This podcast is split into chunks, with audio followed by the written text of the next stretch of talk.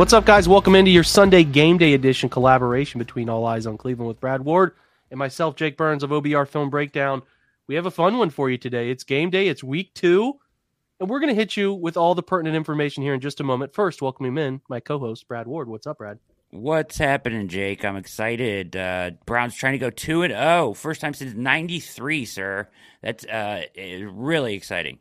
Did they get to uh, three and zero? I mean, have has anybody done three and research yet? I don't know if I don't know if that's uh, been done yet. I don't yet. think we got that far. Let's not let's not get too far in front of ourselves. We're going to talk through some important stuff around this game, including we'll start with the weather. So the weather is going to be 81 degrees, a little partly cloudy action, no precipitation, so it's going to be a beautiful opener for you. And listen, some of you could be listening to this in the Muni lot already at 6 a.m. Who knows? Some of you are camping overnight. I've seen some tweets out there about folks trying to get there. I'm talking fantastic. 3, 4 a.m. You love to see it. So that's going to be really fun. Hopefully the Muni lot takes care of it. So remember, you can't drink in the Muni lot, right? Yeah. Okay. Got it. All right. So uh, other news and notes before the game here is um, coverage map. We always talk about this. Most of the country is going to get the New England and Pittsburgh game for the early portion, which you know, God bless the rest of America because that's a Seriously. that's got a chance to be a really boring football game. But the Mhm. largest portion of Ohio, um, I'm saying about 80% of Ohio is going to get uh, this Browns and Jets game outside of the Cincinnati, truly southern part of Ohio and up the eastern, far eastern side of Ohio is going to get the Pittsburgh uh, New England game as well as a large majority of the country. And then it's the same group as last week. So you get Ian Eagle, Charles Davis. No, sorry, I screwed that up. Spero Dedes and Jay Feely. I was reading the very top. So the same group, literally same group as last week, including Aditi Kadinkawala. I think I screw her name up on purpose. I just it's the weirdest last name ever, Brad. I just try to mess it up uh, on, Yeah. on purpose as, a, as almost a sort of little joke. So The, Uh, the key is to great. not look at it. If you don't look at the name and just say Kinkawala, I think you're okay. But if you look at it, it makes no sense. yeah, some of those letters in there just don't belong. Like why are they in there? They don't belong. don't know. But anyway, so we're moving forward. That's your information that's pertinent to coverage and TV and all of that stuff. Which is I I, I like that group last week. It was fine. So that'll be a good one. The Browns are going to be wearing their brown top, white bottom again, same as last week. As we unveil the midfield logo, the elf, the modern elf, I think is is the way to look at this one. I, uh, so, Brad, like, are you team elf? Or are you not? Like, seems like Miles was uh pretty lukewarm this week, but we're going to see this thing live and living color on our TV screens in just a few Yeah. hours. I'm I was actually surprised at how large it is. I think more it's it's way. I I mean, Yeah. I was not expecting that, but like I'm I'm cool with Elf. I don't I'm not against it. You know, Yeah. anything that Art Modell was like against and we're bringing back, like you know, get bent art, right? So Yeah, uh, that that. that's cool. I'm I'm cool with that, and uh, yeah, I don't know. Somebody was who referenced the ball security of the Elf. Somebody, one of the funny. coaches. That was yeah, so pretty funny. yeah. All right. Yeah, it's going to be interesting just to see it, what it looks like, and kind of feel it. I mean, we it's been so long since there's been a midfield logo, so I think you get the helmets and the AFC North logos, or just the AFC logo in the end zone with the Cleveland Browns stuff going on there. So field should look sharp. It looks clean. Uh, should be fun. And and um, Joe Thomas goes into the Legends program. No, Joe's been in the Legend. No, he, he is going in the Legend. He's already in the Ring of Honor. Yes. He's going into the Legends program, which I don't totally know the difference. It's probably a higher up level of the of the Ring of Honor is the Legends program, the best of the best. They've already enshrined him into the stadium with little parts of things they've done, including his snap count history, ten thousand, I think three seventy eight or something along those lines. So they put that up, and he'll be in the Hall of Fame in a matter of a year. I think that'll be a pretty pumped up crowd next year for his Hall of Fame entry. Uh, Yeah. That should it should happen. Um, and and it'll be just flooded with Northeast Ohio folks and some Wisconsin folks too. So that's the big stuff. And there's two. Um, before we get into gambling lines, I think there's some some facial software recognition stuff going on, so you can get into. If you're going to the game, you can get in easier with this if you haven't heard of it. But I imagine most. My parents are headed up to the game, so they referenced some of this too. So yeah, what insights do you have on that, Brad? Uh, it's called uh, Enroll in the Free Browns Express Access Program presented by Root Insurance uh, to First Energy Field. So this is pretty cool. Through touchless facial authentication technology powered by Wicket, I guess you just walk right in. Basically, they have AI uh, security. So I, I mean, I guess you just kind of just walk in. Facial rec. That's pretty wild, man. That I mean, is- that'll help people get in, not wait in lines. I'm I'm cool with that. Dude, the worst thing about going into that stadium is the long waits to get in. So if they can alleviate that by allowing facial recognition software, whatever it takes to improve security, but also improve the amount of time people spend getting into the stadium, I'm all for it. Let's talk gambling lines. But before we do so, we're going to talk gambling lines, keys to victory right after this break. We're driven by the search for better. But when it comes to hiring, the best way to search for a candidate isn't to search at all. Don't search match with Indeed. Indeed is your matching and hiring platform with over 350 million global monthly visitors, according to Indeed data, and a matching engine that helps you find quality candidates fast. Ditch the busy work. Use Indeed for scheduling, screening, and messaging so you can connect with candidates faster. Leveraging over 140 million qualifications and preferences every day, Indeed's matching engine is constantly learning from your preferences, so the more you use Indeed, the better it gets. Join more than 3.5 million businesses worldwide that use Indeed to hire great talent fast. And listeners of this show will get a $75 sponsored job credit to get your jobs more visibility at Indeed.com slash BlueWire. Just go to Indeed.com slash BlueWire right now and support our show by saying that you heard about Indeed on this podcast. That's Indeed.com slash BlueWire. Terms and conditions apply. Need to hire? You need Indeed.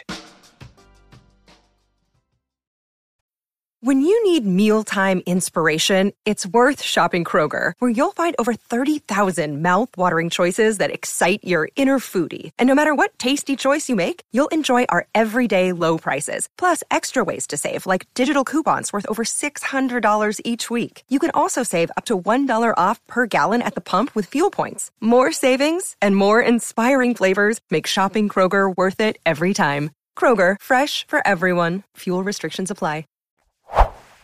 All right. So this looking at the line over under 39 and a half to me feels like a tricky line where you could get people to bet both sides of it.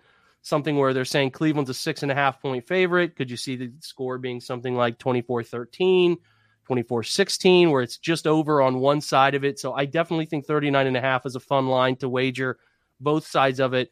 Personally, I think the six and a half Cleveland's getting you can get it at six at some places. You can you can even get the line down to 39 at others. But six and a half is where the majority of odds makers seem to be putting it. Feels a bit high to me. I'm nervous about ever laying six and a half points on Jacoby Brissett. Brad, do you agree or disagree with that? Yeah, I agree. That's tough uh, to to pick a touchdown win here, uh, and you know, give up the six and a half. 39 and 39 and a half, whatever it is, either one. It's the lowest total by far in the NFL this week uh, which you can imagine. And I, I think what's so. I mean, they're basically predicting a what 23-17 game, something like that. So, uh, right around there, 23-16 game. Um, mm-hmm. So, uh, with the half point with the hook in there, so it's interesting. I don't know. I think it's an under, probably. I, I think I kind of feel it could go either way, but I feel like it's an under. I I don't know. We'll talk about it more in the keys of why, but. Uh, it's it's an interesting line. I, I think I would probably go under before I would pick the the Brown spread. Yeah, I, I, would think this is going to be an incredibly frustrating game to watch for those of you who love points from your football team. It's going to be frustrating because I think uh, the Jets play pretty good football on the defensive side. We'll talk about that. Like I said in just a second, some gambling lines that are worth noting. First time touch or sorry, first touchdown scorer Amari Cooper sitting there plus 950. That's a hmm. spicy mm. number. I don't mind that number. Donovan Peoples Jones is on the other side of it at plus 1,000. Nick Chubb's the highest at plus 470. Mari Cooper, not plus 950. I think that's a good little bet. Uh, over under on some passing yards, uh, touchdowns, and, and the like for rushing and receiving. Jacoby Brissett's 190 and a half. Joe Flacco, 218 and a half. Joe's is higher because, listen, he threw 59 times week one. So they're expecting some high volume again. Passing touchdowns, one and a half for both guys. So they're saying, do you think a guy can get a second touchdown pass in there? Nick Chubb is up to 82 and a half. I thought this number to me is much trickier than the first week where I thought it was the Very. easiest bet in the world based on how Carolina plays run defense. Then I'm like 72 or something mm-hmm. like that. Very easy. Kareem's is 36 and a half. I, I still really like that number for Kareem. Michael Carter and Breece Hall they have 39 and a half and 28 and a half respectively. I don't know enough about those guys and how they played week one. I mean, those are low totals. I think they could probably get there. One of them. They abandoned My guess is run, Carter. So. But yeah, you get them down early. They, they truly do, as we saw uh, the first week there. Uh, receiving yards, Nick Chubb over under eight and a half. One screen pass, Brad. You're out Yep. and running. They gave him That'll one screen opportunity week one. This is yours, David Njoku, 26 and a half. So this is it. FanDuel's odds. I, I think that that would be one I'd, I'd play too. And again, Kareem is 17 and a half. Like they put Yeah. Kareem out on a lot of routes in week one. He had a, he had a screen that went for 20 something. He had a, a touchdown up the left sideline they missed on. He was open in the flat on another one. They didn't throw it to him. So listen, all backs and tight ends for the Browns. I'd be very interested in taking those lines, right? Yeah, especially with their corners. I, I think black backs and tight ends had that Hunt uh, over and the Njoku over. I like a lot. Yeah, me too. I agree. On the other side, well, Amari Cooper's 44 and a half, DPJ is 40 and a half. I still need to see more from both of those guys. Yeah. And I mean, I think Amari had a lot of chances to get to that number. And I don't know if DPJ's targets were week one, uh, you know, sort of a week one force situation. We'll, we'll see. I need more evidence, but those ultimately, all of those numbers feel low. I mean, They do. Coop, Cooper catches two targets week one that, that were meant for big yards. That's an easy over. And DPJ got there with 11 targets, only six catches. So uh, on the other side, Michael Carter, the running back, and both running backs had a ton of targets for the Jets week one. He's at 18 and a half. Corey Davis, 41 and a half, 15 and a half for Elijah Moore, 16 and a half for Breece Hall. Unfortunately, no Garrett Wilson line on there. I would be uh, interested in that line. So Yeah, I think they they limited his snaps for whatever reason week one. Mhm. I think that goes out the window here week two. First drive, I think the Browns script really well. So I would be like, if the Browns get it first drive, you obviously have to wait to make this wager until like right up until kickoff. But a touchdown is floor 90, but a field goal attempt, not even a make. It doesn't say make, an attempt plus 450. It's spicy, Brad. That's plus nice. 450. That I'd be interested in that. Okay, so that wraps up Jake and Brad's poor gambling advice. So take take it for what it is. We're, we Yeah, basically told you seriously. nothing of real relevance, but we did at least uh, tip you off on some of the numbers if you haven't looked for those things yourself. But yeah, we're gonna um, talk real quick now about our three keys uh, to victory. But before we do so, one more quick break. Word from our sponsors. You know we have to get paid too. We'll be right back. Okay, three keys, Brad. So we'll do it like we did last week, back and forth. I'll shoot my first one. We'll discuss it. You go with your first one, discuss it. I just want to make sure everybody in uh, the audience knows our format. Okay, so I will go first. I said backfield chaos, man. You made a great point off air about what was it, twelve pressures, eleven pressures off the left side alone in week one for Twelve off the left side alone. Yeah, That's bananas. I, I think they're starting George Fant over there. They've been moving people around. They've been beat up at the tackle positions. They got bad play out of Laken Tomlinson in the first week. bad play.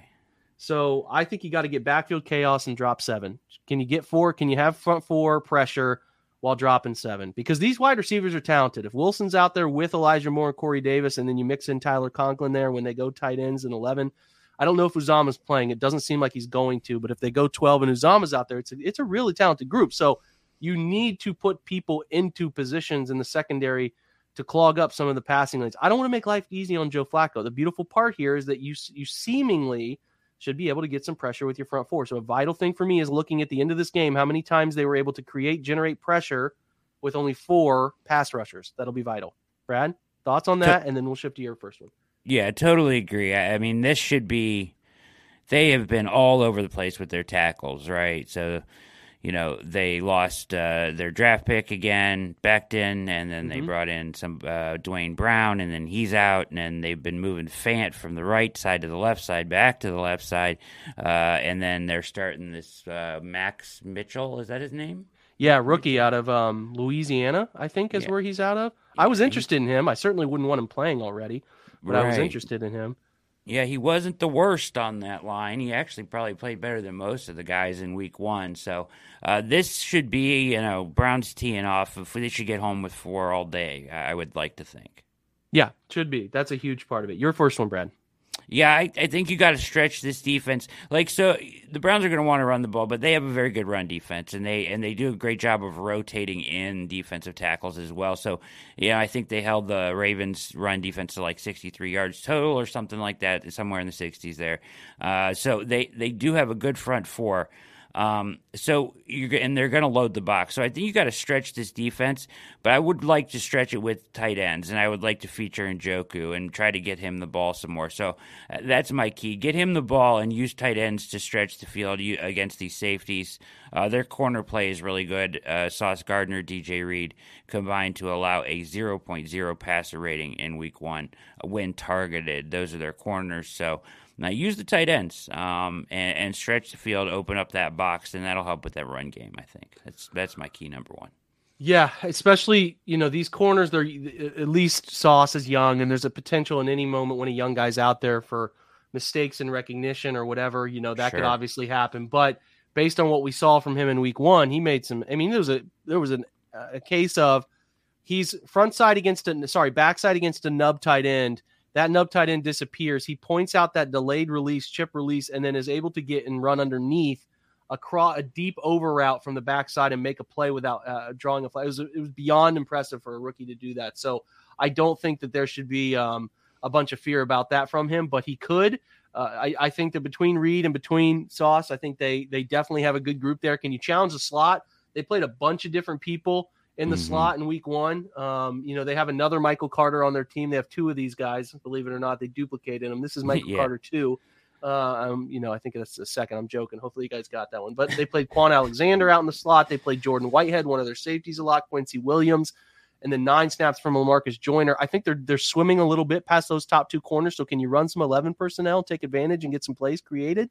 I'd be interested in that. Seems like it's certainly plausible. So uh, I'd like to challenge them in that way to build off your point there because that's a great one. My second one, Brad, is Quinnen Williams. Like I think this guy, this guy's a problem. You know, he didn't he create his own sack. He didn't create a TFL, but man, he had, he led the group with three total hurries.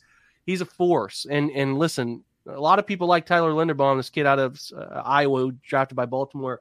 The Furies. He's undersized. He's got short arms, and Quinnen was a, he was just he's a, he's a demon, man. The guy is a really really good interior player and I put some clips up on the OBR Film Breakdown Twitter account like he's a problem. So I don't want postage match up with him one on one very often unless they're going to try to pressure you like crazy and bring more bodies that you need to alleviate. But uh, allowing your both of your guards to help out on him to me will be paramount because I don't want him creating havoc. And you can create havoc in the run game by throwing pullers off their course because you're pushing someone in the backfield or uh, you know creating two guys uh, at the point of attack, uh, taking two guys in zone scheme when then your linebacker runs free, and then you know in pass rush eating a double team, and it allows the guy next to you to go free. So he is a he's a problem. Um, but I really would like to make sure he doesn't uh, sort of is his 91.9 pass grade in week one. I would agree with that. His pass rush grade, like yeah. I just would try to do my best to not leave my my guys unless I'm leaving a guard with him one on one because I think those two are talented enough to handle that. But he is um he's special. So I hope they have a plan for him. I'll be curious at watching it back what that plan was. Yeah, agreed. They have to be aware of him from the start of the game. He's a good enough player that they need to be aware of where he is at and what they're how they're handling him on a down to down basis for sure. I would agree. Uh, number two for me, uh, be opportunistic defensively. Like as we already mentioned, the twelve pressures on the left side. The Jets had some fumbles. They had some drops uh, they will make some mistakes, and the Browns have to take advantage of them. You can't let them go by the wayside. You can't let a fumble get away or a uh, drop an interception when Flacco throws one right in your lap. They have to collect those and take advantage of those. Uh, turnover opportunities and sack opportunities and things like that because they will be there in this game, in my opinion. Couldn't agree more. I, I mean, that's kind of piggybacking what mine is, which is it sounds so lame but it's just kind of playing sound football. And, and yes. like what I mean is not defeating yourselves, not turning the football over because there's weird fumbles, not busting coverages, not having dumb roughing the passer penalties. Like just playing, if they just play a clean football game where they don't beat themselves, I do not see the Jets beating them. It might be more a, a bit tighter than you want it to be but by sheer nature of we have more talent and we're going to be able to create problems for you in ways that are different from what you can do to us they shouldn't have any trouble there. But again if you fumble a couple times you get a quarterback gets hit when he's throwing throws an interception you bust a coverage miss a tackle in space on a screen like if that's the case it anything any given sunday right? But yeah I think if the game is played in a sound nature and you just you not I'm not asking you to go to above and beyond. I'm just asking you to do your job, then the Browns should have no problem winning this football game. Ultimately, uh, I think it's going to be closer, and we'll talk about our final score thoughts in a second. But that that kind of piggybacks off yours, Brad. But I think it's a huge thing, and I know you're going to talk about coaching tree now because I think that's also just it's a funny little interesting note too. Yeah, absolutely. So I wrote this up this week, but it's wild, right? And and, and Stefanski referenced it uh, in a presser this week. He was like, "Yeah, so our defensive side of the ball, we kind of share DNA, right? So Woods worked with Saleh in San Francisco, and they mm-hmm. both uh, come from you know the same concepts, core concepts, and a lot of that Seattle three that they ran in in." Uh, Seattle cover three that they ran in, in San Francisco and Woods brought here and deployed a little bit, and Saleh runs it a lot, right? So, um, that's interesting, right? And uh, that goes all the way back. Saleh goes all the way back to uh, Seattle with that, with Legion of Boom. So, and yep. then, but he didn't mention that they do share DNA on the offensive side of the ball too. So you're talking about LaFleur and Stefanski, who also coaching tree wise can be tracked all the way back to the Shanahans. So, uh, interestingly enough, and um, Kubiak mixed in there twice too. So yeah. you know Kubiak, Shanahan, it's all the same. There, you know, you're talking wide zone, you're talking uh, outside zone blocking schemes. That that scheme, they're they're running the same thing. So both sides of the ball, what they've been going against is probably you know at the core level what they're going to see on Sunday. Now that really probably brings down a lot, in my opinion, to preparation and uh, doing some things different, wrinkles off of using what they know and using wrinkles off of that. So the coaching battle, I think, plays a big part in this.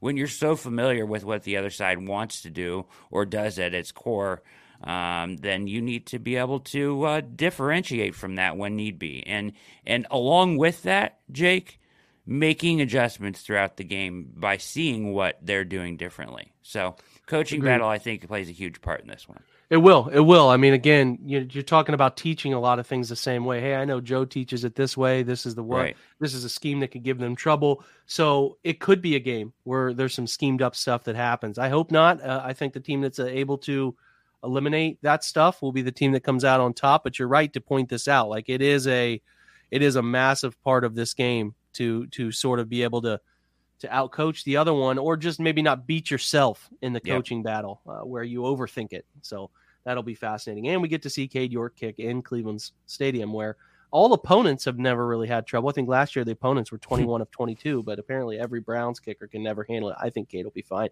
Don't panic though if he misses a kick. Life will go on. Remember, it's okay. Everyone loved Evan McPherson last year, but he struggled for portions of the year. Right? He uh, had a game early in the year. One in Green Bay last year. And he did struggle in week one. And then he had that Green Bay game last year where him and Mason Crosby were trying to kick the game away and they couldn't figure it out.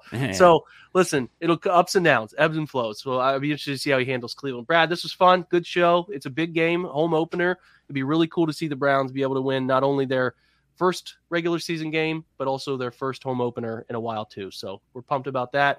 For myself, for Brad, all Eyez on Cleveland, OBR Film Breakdown, and those of us with uh, the, the Blue Wire Podcast Network. We appreciate your time. Have a great game day and game, and go Browns.